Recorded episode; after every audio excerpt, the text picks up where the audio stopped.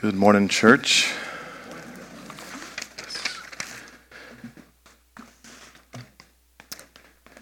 We're going to be in Job 33 today,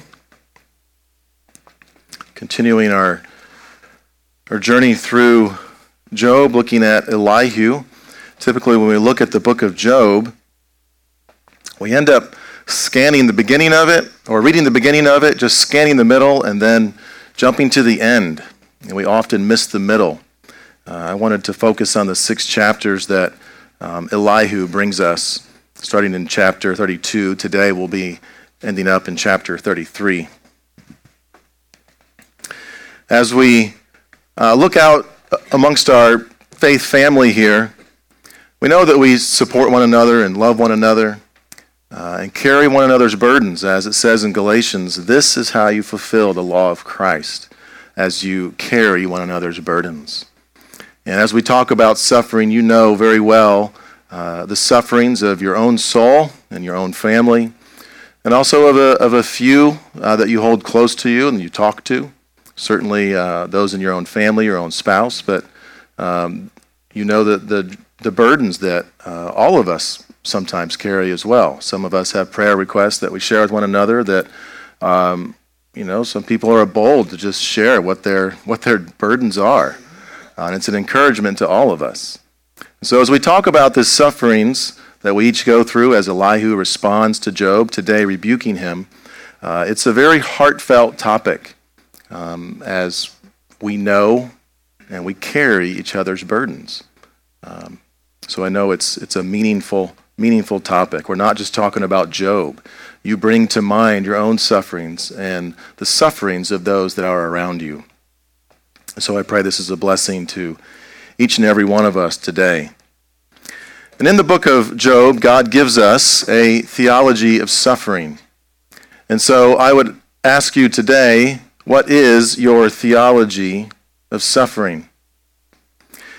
If you were to tell us what your Christology is, We'd probably all agree on some very simple basics. Jesus Christ came about 2,000 years ago, lived here in the flesh for 33 years. We could go through the Apostles' Creed even and talk about the things we agree about, knowing that while he was here on earth, he was also ruling the universe as a member of the Trinity. We could talk about his then return. And we would all agree on Christology. Or we could talk about your view of the church and your ecclesiology. I love when, when we have a small group of people to ask them, How long have you been coming to this body of Christ? Whether it's been three months or 30 years, right? It's a beautiful thing. Going around the room and asking people what they love about their particular faith family is a wonderful thing to share. We could talk about your theology of end times. A little bit more controversial, but we could certainly all agree on some things, right? Even as we went through the book of Revelation. But what is your theology of suffering? Well, that's a little bit more explanation required, isn't it? A little bit more personal.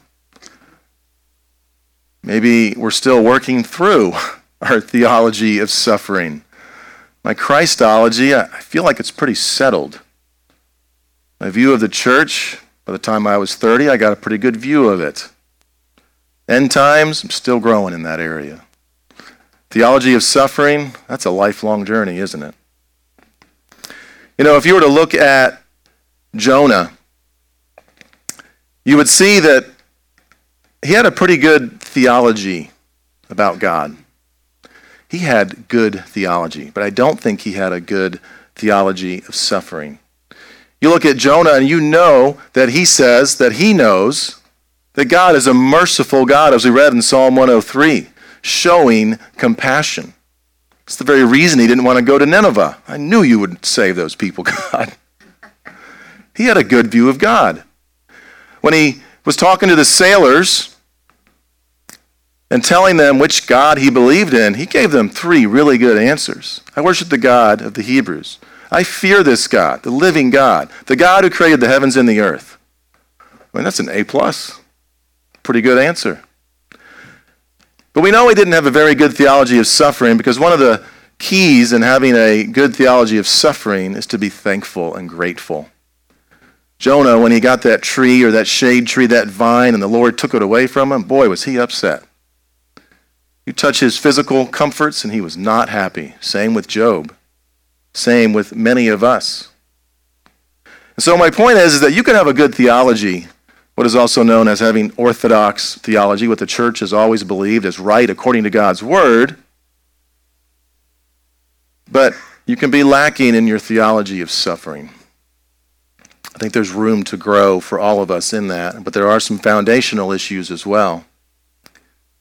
I once talked to somebody many years ago about suffering in life, just leveling with somebody, how's your life, etc.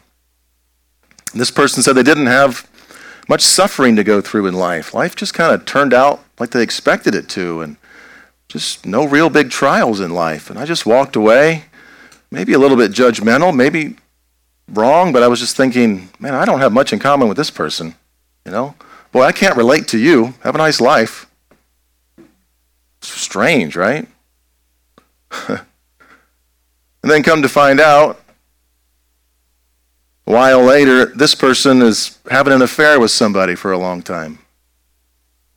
You're like, well, you weren't very honest, were you? Just straight up lying about it, right?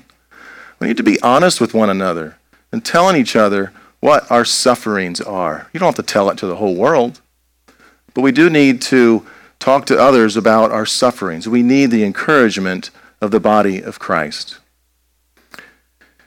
I mentioned Job, but we're not going through Job. Sorry, I mentioned Jonah. We're not going through Jonah. We're going through Job. Jonah is a short book with only four chapters. Job is a long book. As sufferings and trials are always long and requires long suffering. That old word for patience and endurance. And part of Job's trial was enduring not one, but three persistent friends. They're true friends, involve forgiveness, who didn't give good counsel. And so Elihu comes along, starting in chapter 32, which we went over last week. And this week in chapter 33, he comes as a bit of a relief. He tells Job that he's wrong, but he does so in humility and with truth in humility and truth. As somebody who has also, first of all, listened to Job. So, by way of review, the main point of all three wisdom books, that is, Proverbs, Ecclesiastes, and now Job, the main point the books are trying to make is to fear God. Specifically, in the book of Job, is to walk in the fear of God as you walk through sufferings. And in the end, Job learned this lesson through his sufferings. As you see at the end of the book, Job is certainly fearing God. He's not even talking anymore. Job doesn't really talk anymore after chapter 31. We have a few lines from him. He's done with his speeches. And in the beginning of the book, he is summarized as a man from the land of Uz, not Oz, the land of Uz, as somebody who does fear God and turn away from evil. And so we remember that this Elihu man has about six chapters that he gives us, or specifically six chapters. We have an introduction, we have a conclusion, and we have the first part of his speech in chapter 33 today. What we're going to do is instead of reading the entire chapter, we're just going to read a couple verses at a time and then talk about that particular point that we have. First, we're going to see the continued humble boldness of Elihu in verses 1 through 7. Follow along with me as I read Job 33, first of all, verses 1 through 7. But now hear my speech, O Job, and listen to all my words. Behold, I open my mouth, the tongue in my mouth speaks. My words declare the uprightness of my heart. What my lips know, they speak sincerely. The Spirit of God has made me, and the breath of the Almighty gives me life. Answer me if you can. Set your words in order before me. Take your stand. You wanted a trial, Job? This is it. Verse 6. Behold, I am towards God as you are. I too was pinched off from a piece of clay. Behold, no fear of me need terrify you. My pressure will not be heavy upon you. What we find is that Joe, uh, Elihu is both humble and bold. And if we only have humility, then we won't act. Just be humble. You won't be confident or bold to act. But if we only have boldness, then we're going to be arrogant. Speak out of turn. Elihu is not speaking out of turn. He has waited his turn. And he is demonstrating both humility and boldness. He starts out in verse 33 by telling Job to listen. He's saying, I have listened. I have acknowledged you, Job. Now, listen to me. And he's answering the right questions. He's not speaking up quickly. Too often, we don't listen well and we answer the wrong question. Job here, I'm sorry, Elihu is here saying that his words are going to be declared uprightly. I speak sincerely. That's pretty bold. It's confident and it demonstrates faith in God. I know I'm right. What are the things you know you're right about? I can speak with confidence that I was blind, but now I see. I know God is real, and these are the reasons why are things we would tell people. He is declaring uprightness. Verse 4 is giving that credit, though, really to God. The Spirit of God has made me. The breath of the Almighty gives me life. He's recognizing that if he speaks truth, he's not doing it of his own. He recognizes he was created by God, and the Spirit of God would be inside of him has come upon him in an old covenant, Old Testament sense. For us, the Spirit indwells and lives inside of us. With the Word of God in front of us and the Spirit of God inside of us, we can understand His words. We can boldly live our lives. We can boldly proclaim it to others. As Elihu, even as a prophet of God, I would say, is, or acting like a prophet of God, is speaking here. So he has that boldness. He wants Job to answer him, gives him the opportunity, though Job doesn't speak up. Then he demonstrates humility. I'm towards God as you are. We're all called to use our spiritual gifts. Yes, Corinthians talks about the body of Christ having different roles, some more visible than others, some more honorable than others. But the ground at the foot of the cross is level. It doesn't mean all sin is the same in its consequences, but all sin is equally separating you from God, and all sin is equally forgivable by God.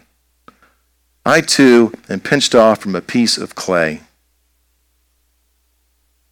I am made from dust as Adam was made from dust. We have here a strong allusion back to the creation principles of Genesis 2.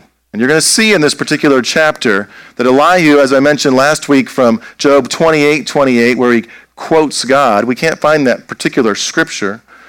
Job, being as old as Abraham, must have received a common oral tradition of scripture being passed down, of revelation rather being passed down. And so I would see here in Job 33, you're going to see two or three times where Obviously, Adam would have told his descendants what God had told him about creation, passed on to even Abraham, and here, even Job. You have a clear understanding that Elihu understands that he is made most basically up of a body and a soul. And as Genesis 2 communicates to us clearly, God made Adam out of the dust of the ground. But then he breathed into him the Spirit of God to give him life, as Elihu says in verse 4. Understanding that there is more to us than just what we see. I'm not just made up of about 60% water and blood and bones and a brain and skin, etc. What are you made of? Well, I have a body and a soul. He's recognizing who his creator is. That gives me confidence to speak, gives me confidence to live, to know how I am made and who I am made by. In verse 7, we come to the theme of the book, stated in the opposite way You don't need to fear me, Job. I'm going to be kind to you. Knowing that the six chapters of Elihu is really preparation for the four chapters that God speaks to Job. We don't need to fear man. Who do we need to fear? Is God moving from an unhealthy fear where we're scared of him because of our sin to a healthy fear where we can move even to confidence because I recognize that God is great, that I am not, that he has forgiven me of my sins. And so we see here the attitude in which Elihu comes to Job, and this is important. He's not just coming to him in truth. He's coming to him in love. He's coming to him in humility. Boy, that's a hard lesson to learn. That is a hard lesson to learn. To know the words you have to say, but to speak them with tenderness, to speak them at the right moment, and maybe even not to speak too many at once. Well, then we come to the next part. And we see Elihu rebukes Job. Follow along with me, verses 9 through 13. Surely you have spoken in my ears, and I have heard the sound of your words. You say, Job, you say, I am pure without transgression. I am clean, and there is no iniquity in me. Behold, he finds occasions against me. He counts me as his enemy. He puts my feet in stocks and watches my paths. That's what Job is saying, but Elihu here says very clearly Look at me in the eyes, behold, Job. In this you are not right. I will answer you. You see, God is greater than man. And why do you contend against him, saying he will answer none of man's words? Again, in verse 8, Elihu is repeating that he has heard Job. That is the first part in any rebuke, is to hear somebody. To acknowledge what's going on and to listen.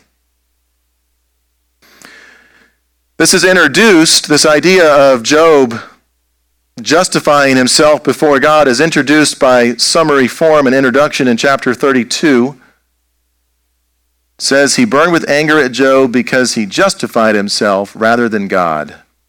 That's chapter 32, verse 2.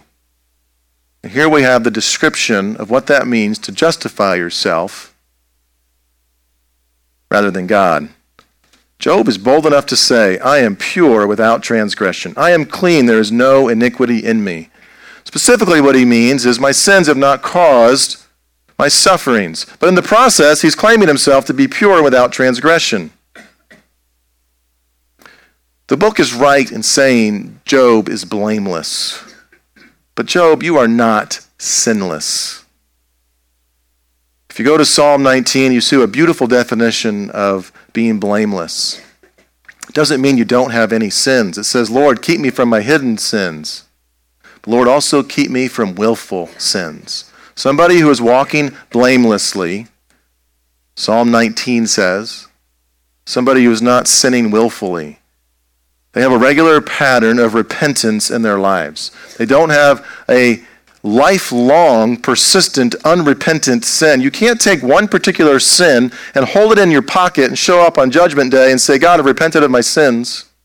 I'll accept this one that I kind of want to keep to myself. No, we don't hide that. We don't lie about it. We do confess our sins to God and to one another.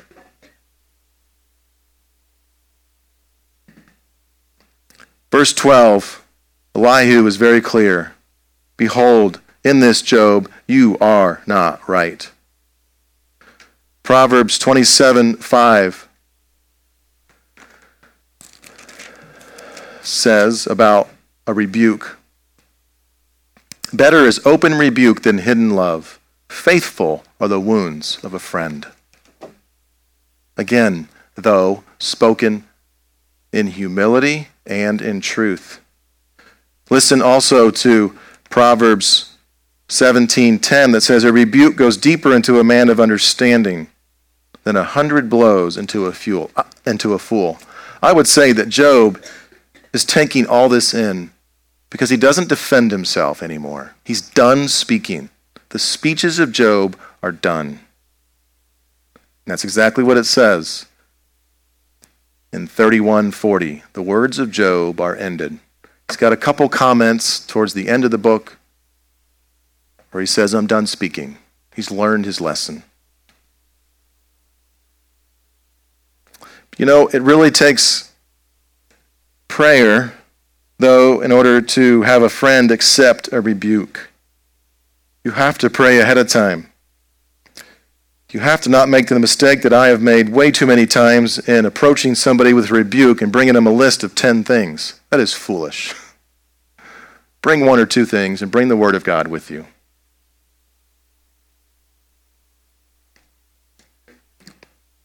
And then in verse 13, he says, Why, Job, do you contend against him, saying, He will answer none of man's words? Job, why are you saying this? Job, don't you understand what the Lord has said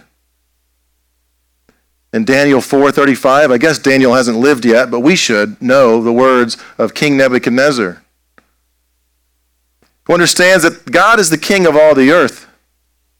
And Nebuchadnezzar says in Daniel 4:35 that God does as he pleases with all the hosts of heaven and the peoples of earth. No one can hold back his hand or say to him, "What have you done?" Nebuchadnezzar learned that lesson through suffering. Job's not doing very good at trusting God's sovereignty. Job is saying, Will God not answer any of my words?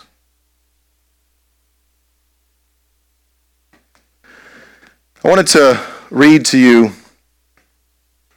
some stories of people who are kind of crossing the line of saying to the potter, What are you doing?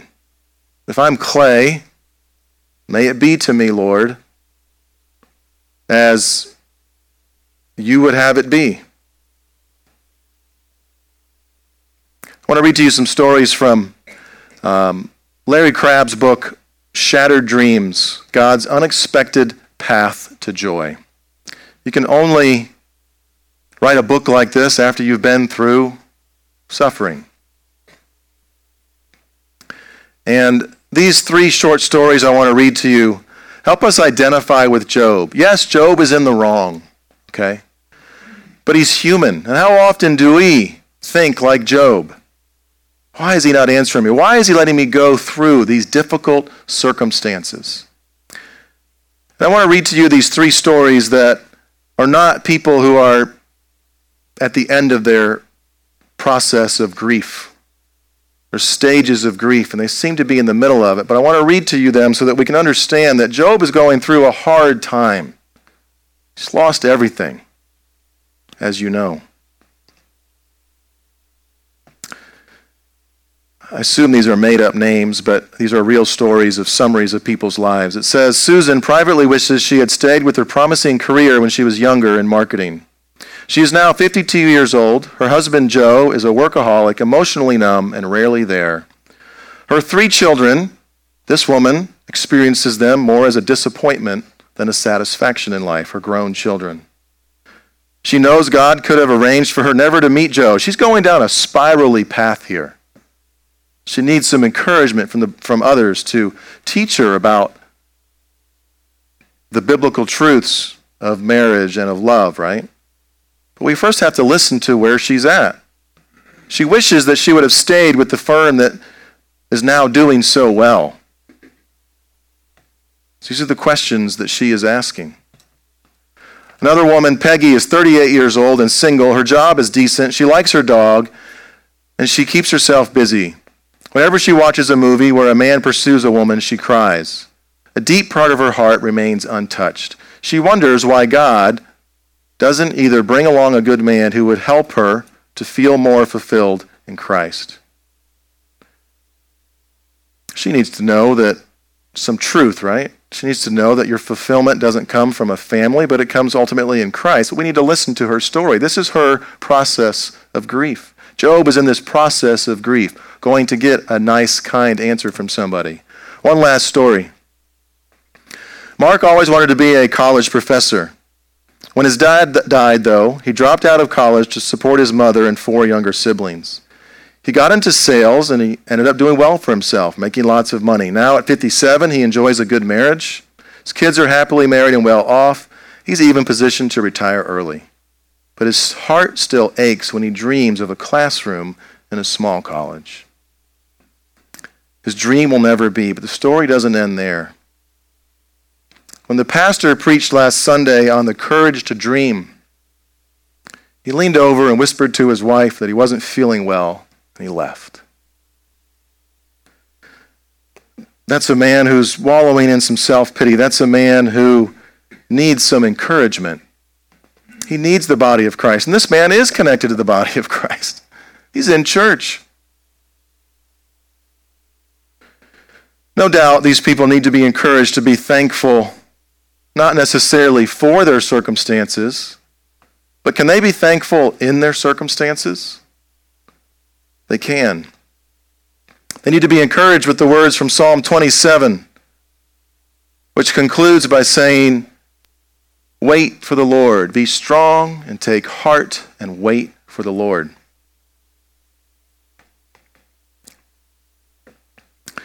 We then move on to Elihu's answer specifically to how God speaks. And he answers Job's questions.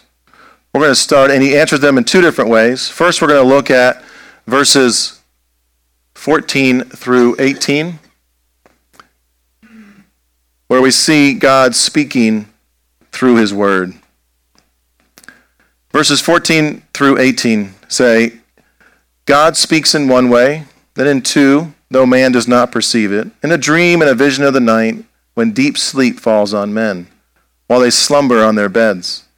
Then he, God, opens their ears of men and terrifies them with warnings, that he may turn man aside from his deed and conceal pride, that is, take away pride from a man. He keeps back his soul from the pit, his life from perishing by the sword. Verses 14 and 15 demonstrate how God specifically speaks to his people in the Old Covenant. In the Old Testament, God speaks to people through visions and dreams. Listen to Hebrews 1, explaining, though, as we're part of the new covenant, how God has spoken specifically by his Son and through his Word. Hebrews 1 says, Long ago, at many times and in many ways, long ago, time of Abraham, the time of Job. In many ways, God spoke to our fathers by the prophets. And in these last days, but in these last days, he has spoken to us by his Son. Now, the visions and dreams that these prophets would have would have authority in God's people's lives. It's the way God worked. In this New Testament time period, God has spoken to us by his Son. And that authority he transferred to the apostles. And the apostles' authority was transferred where? To the Word of God. 27 books with the words of Christ recorded and revealed in the first four. And the rest of it, the Word of God revealed to us and that authority given to the church. That is how God speaks to you. Ask that question. I love asking the question How does God speak to you? And we should all have the same answer through God's Word.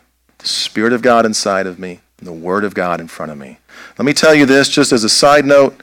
If you have received a dream or a vision from the Lord, it has no authority in anybody else's life. I like what Rob has said about this. He said, I have no interpretation for you. That's fine if the Lord has led you in a specific way. And that's another way that Rob has guided us to say, How has the Lord been leading you? It's a better word to use than the Lord spoke to me. The Lord told me. It's okay if you use those words, we know what you mean. But it's helpful to say, He has led me in this way, right? But however the Lord is leading you, it has no authority in anybody else's life. You have a dream or a vision from the Lord, and He's led you in a particular way, so be it. But it's got no authority in anybody else's life. How has God led us as a church? Through His Word. In these last days, He has spoken to us through His Son. And the Word became flesh, dwelt among us, and we have it recorded and revealed for us. So, how does God speak to us? He speaks to us through His Word, but we have to respond to it.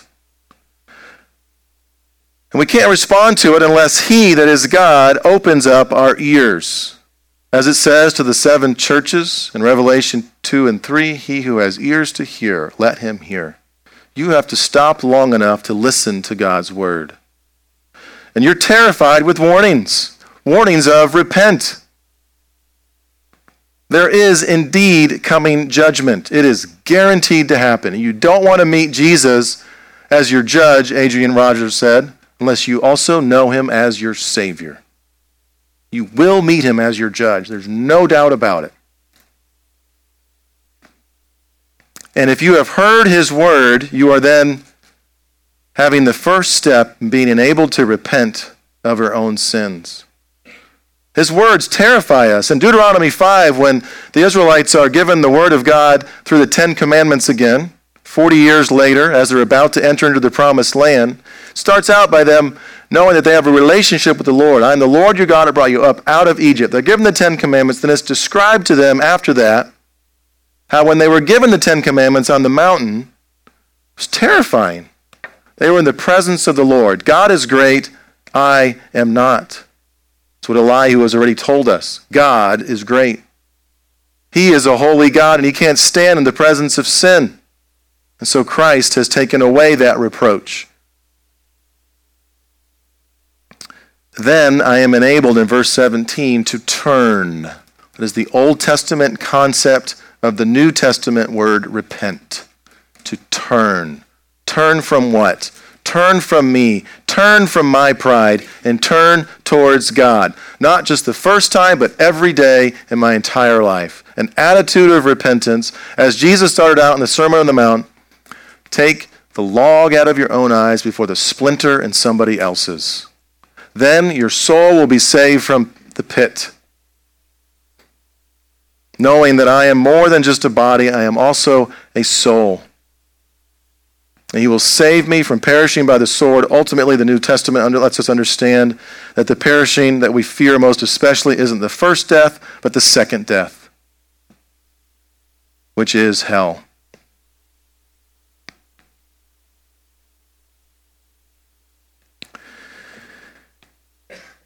But then we come to God speaking to us not just through His Word, but God showing Himself through painful circumstances. God being active and God revealing himself through pain. And now we're in verses 19 through 22. Follow along with me as I read this. Man is also rebuked with pain on his bed and with continual strife in his bones, so that his life loathes bread and his appetite the choicest food. His flesh is also wasted away that it cannot be seen, and his bones that were not seen stick out. And his soul draws near to the pit, and his life to those who bring death. He's describing Job. He's listening to Job. He's acknowledging Job's sufferings, specifically his physical pain. And we see that suffering is a cause to call out to God like this, with our hands open, as Job started out his book. The Lord giveth, and the Lord taketh away. Blessed be the name of the Lord. But as his physical pain increases, he kind of starts to kind of more go like this. Don't we tend to do that? Start to get angry at God for our circumstances instead of worshiping Him. But it takes a process to go through that. It takes time and it takes the body of Christ. Notice, though, again, this word rebuked. The word wasn't there previously, but Elihu did rebuke Job. In verse 12, you are not right. But note also, Job, you are being rebuked, you are being guided, you are being disciplined by God in your own pain. This word continual strife is a unique instance of this word dealing with strong pain, strong strife. Normally, this word continual or strong isn't associated with a negative thing, it's associated with strength. As Moses' hands needed the strength of those around him to hold it up, Israel was strong in winning their battle. Here, it's a strong pain, it's an enduring pain. That would seem to get worse as we get older, is the general condition of mankind, to the point where you die. I believe that God has designed it like that, so as we get closer to Him, we see more and more our need for Him. And even in the last days of life, there is often silence. What a great way to meet your Creator after having not spoken much. Where words are many, sin is not absent.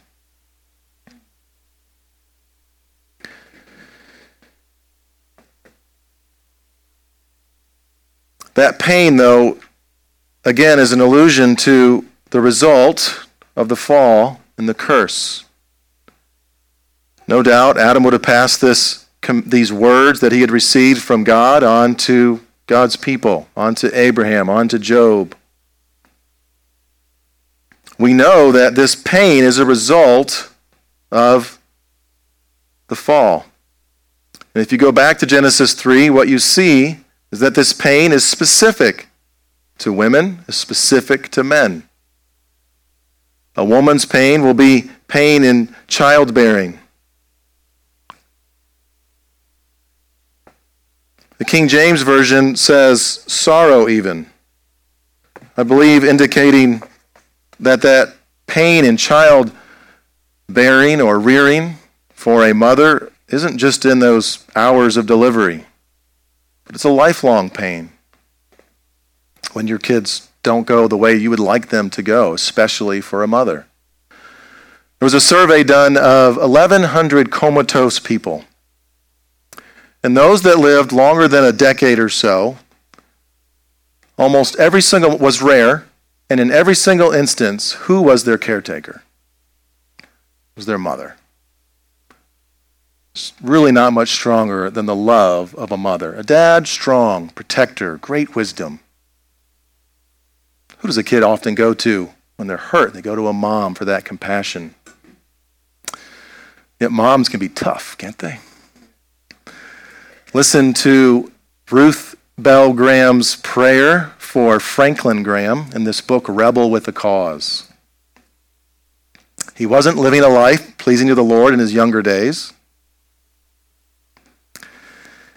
And his mom didn't lecture him in this one particular instance, but just said one day, Franklin, I'm praying that the Lord will do something to get your attention, break your leg, or put you in the hospital.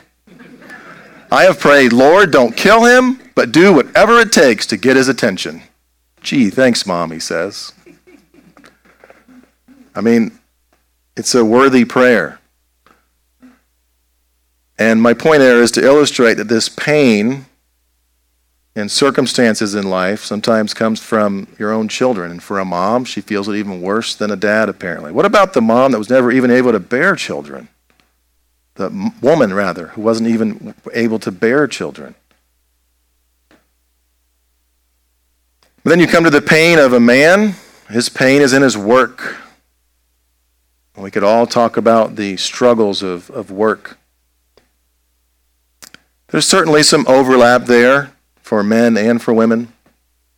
But the pain meets, according to Genesis 3:16, in the strife that is in marriage.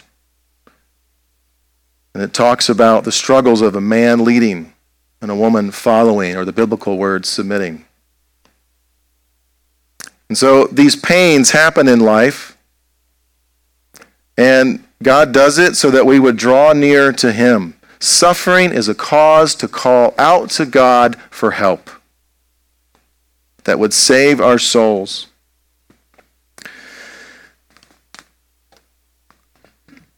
I've got a cup of water here that I think would illustrate.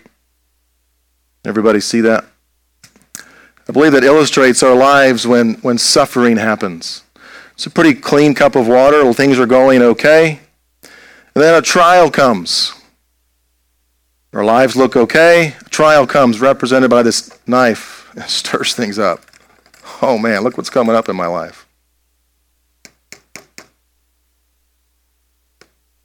And it brings all that sin up. It's not just hangry anymore, there's a lot more going along with it. It's there. And suffering brings it out. And God does it so that you would be drawn closer to Him.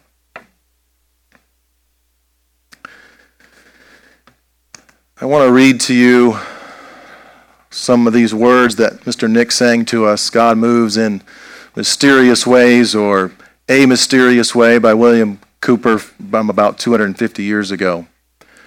Some artists have adapted that to their own sufferings. Nick had a great version of it that he sang to us. Listen to just four verses from this. God moves in mysterious ways, his wonders to perform. He plants his footsteps in the sea and rides upon the storm. You fearful saints, fresh courage take. The clouds you so much dread are big with mercy and shall break in blessings on your head. His purposes will ripen fast, unfolding every hour. The bud may have a bitter taste, but sweet will be the flower. Blind unbelief is sure to err and stand his work in vain. God is his own interpreter, and he will make it plain. This is somebody who has a theology of suffering. They've determined in their mind to trust God because he is sovereign and because he is good.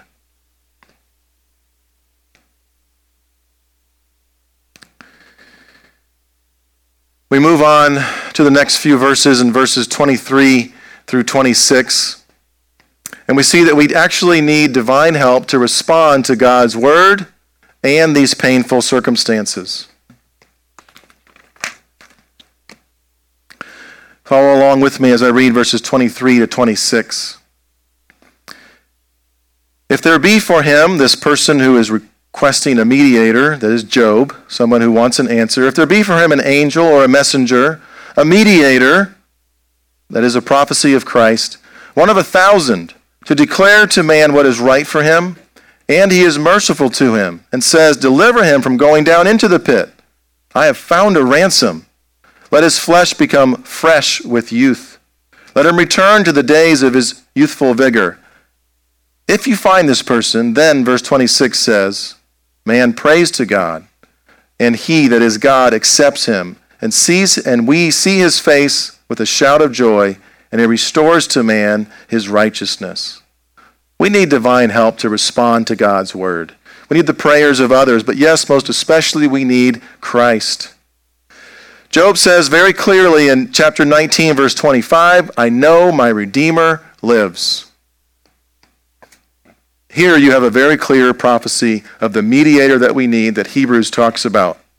If there be for him an angel, probably better translated a messenger, that is a mediator, one of a thousand, one somebody who's representing others to declare to man what is right for him, as Jesus did in his public ministry. And then is merciful to him, as Jesus isn't just our example, but has accomplished that salvation. He, uh, he is our ransom then we are renewed. As Isaiah 40 says,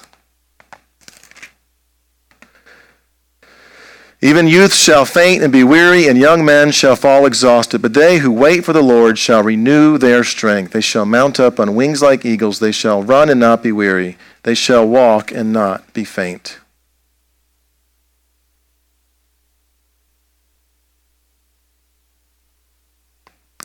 We need that divine help to respond to those circumstances. And then we will pray to God. There are a few instances in the New Testament that talk about us accepting God. But the preponderance of them, the primary concept isn't that we accept Christ into our heart, though we do, but it's especially about God accepting us. That is what salvation is restoring to man his righteousness. We don't give God a clean heart. What kind of heart do we give God? Going to give your heart to God? Here, God, here's my great heart. No, no, here's my heart. It's dirty. Needs real cleaning. We give God a dirty heart. And in return, He gives us a new heart, a clean heart. We then respond by praising God for what He has done in our lives in verses 27 to 28. We sing before others and God, I would add. We sing before men and we say, I sinned and perverted what was right, and it was not repaid to me. He has redeemed my soul from going down into the pit, and my life shall look upon the light. There it is that confession of sin. God is great, I am not. I have sinned and perverted what is right.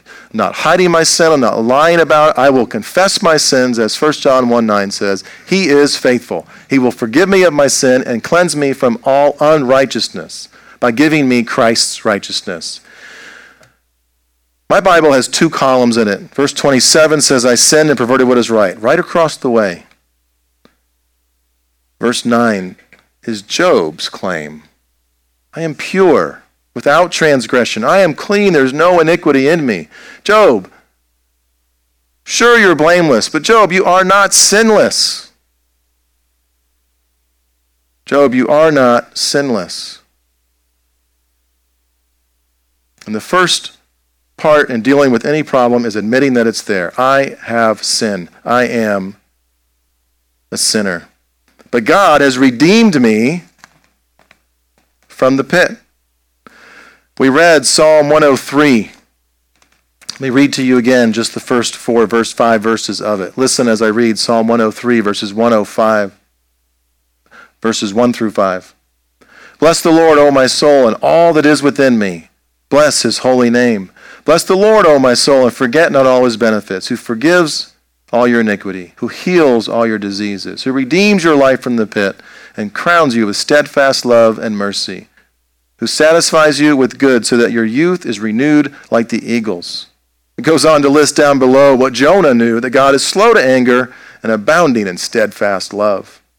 But do we trust that, even in the midst of our own trials? Or do we reach out to God with this fist that we should not be reaching out to Him with?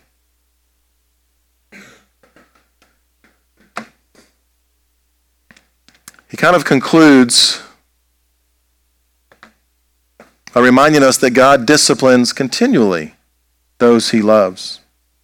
Behold, God does all these things twice, three times with a man. Let's us go through some trials in life. That is, so that we would be brought back our souls from the pit. That he may be, that we may be lighted with the light of life. Listen to Hebrews chapter 12 verses 3 through 11, that talk about discipline. The key verse says the Lord disciplines those he loves. And then surrounding that, it explains that. Listen to it. Most of it self explanatory. Consider him, that is Jesus, who endured from sinners such, such, such hostility against himself, so that you may not grow weary or faint hearted. In your struggle against sin, you have not resisted to the point of shedding your own blood. Have you forgotten the encouragement that addresses you as sons? My son, do not regard lightly the discipline of the Lord, nor be weary when reproved by him. For the Lord disciplines the one he loves and chastises every son whom he receives. It goes on to explain it is for discipline that you have to endure. God is treating you as sons. For what son is there whom the Father does not discipline? If you are left without discipline, in which all of us have participated, then you are illegitimate children and not sons. Besides this, we have earthly fathers who disciplined us, and we respected them. Shall we not much more be subject to the Father of our spirits and live? For they disciplined us for a short time as it seemed best to them, but He, God, disciplines us for our good, that we may share in His holiness. For the moment, all discipline seems painful rather than pleasant. But later it yields the peaceful fruit of righteousness to those who have been trained by it. Now, the word discipline here is not necessarily a direct result of your own personal sin. In Jonah's instance, it seems that it was. In Job's, it wasn't. We can never really know what that is. The word discipline here has in mind God's continued pain that he allows us to go through. We don't know all the reasons for it. They tried asking Jesus this question. In the city of Siloam, I wonder if there was somebody teaching about pain being a result of your personal sin. Because twice it's brought up in that city about that problem. In John 9, they asked Jesus, Who sinned, this man or his parents, this man who was born blind? Neither his parents nor this man, Jesus said. This, this one's just so that he can pass glory on to me. Tells the man to then go wash in the pool in Siloam. Then they ask him in Luke 13, Hey, those people that died, 18 of them in the Tower of Siloam, were they worse sinners than anybody else? Nope. Hey, let me tell you what you need to worry about, Jesus says. Worry about your own sin. Don't worry about anybody else's. Exactly how we started out his ministry with getting the log out of your own eyes.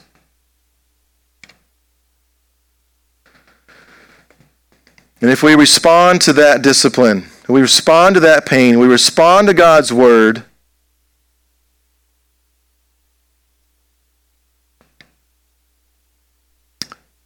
then he has brought back our soul from the pit that we may be lighted with the light of life. Going back to Genesis 1. God, who has transferred us from the kingdom of darkness to the kingdom of light. In the beginning, yes, the earth was formless and void. The Spirit of God was hovering over the waters. God said, Let there be. It's not just a creation story, it's a salvation story. How does John start out his gospel? In the beginning, giving us a clear allusion back to Genesis 1. And the light shines in the darkness, and the darkness has not overcome it. Paul makes it especially clear in 2 Corinthians 4 6. God, who said, Let light shine out of darkness, has shown in our hearts the light of the knowledge of the glory of God in the face of Jesus Christ. And as you think about being humble and bold in your relationship with others, I don't want you to just think about Elihu. Don't want you to think about just being balanced in your love of others. I want you to think about Christ being formed in you. Jesus was humble to the point of shedding death on a cross in his own blood. Was he bold as well? Most certainly. He started out at age 12 going to the spiritual leaders and talking to them. He was bold and set his face strongly to go to Jerusalem after his three and a half years of ministry. So may Christ be formed in us in the midst of his word being preached and the painful circumstances we each go through, and as we each then bear that burden for one another. Would you pray with me? Lord, life is a pretty long journey. Today is just one part of it, Lord. Lord, we're going to forget this word that we have, each and every one of us, heard today. I pray you would remind us of it by your Holy Spirit this week. I pray you would remind us of it as your mercies are new every morning. I pray you would remind us of it next week as we continue through the Gospel of Mark with Pastor Rob.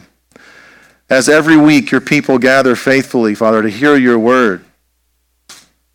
I pray, Lord, you would help us to respond to the Spirit's promptings of conviction. I pray we would respond to the pain that's in our lives by your grace, by your mercy, to call out to you with hands wide open. I pray you would help us to speak in humility as well as boldness to those around us, Father. And that we in this body of Christ would bear one another's burden, fulfilling the law of Christ, which is the law of love, that others may know we are your disciples. Amen.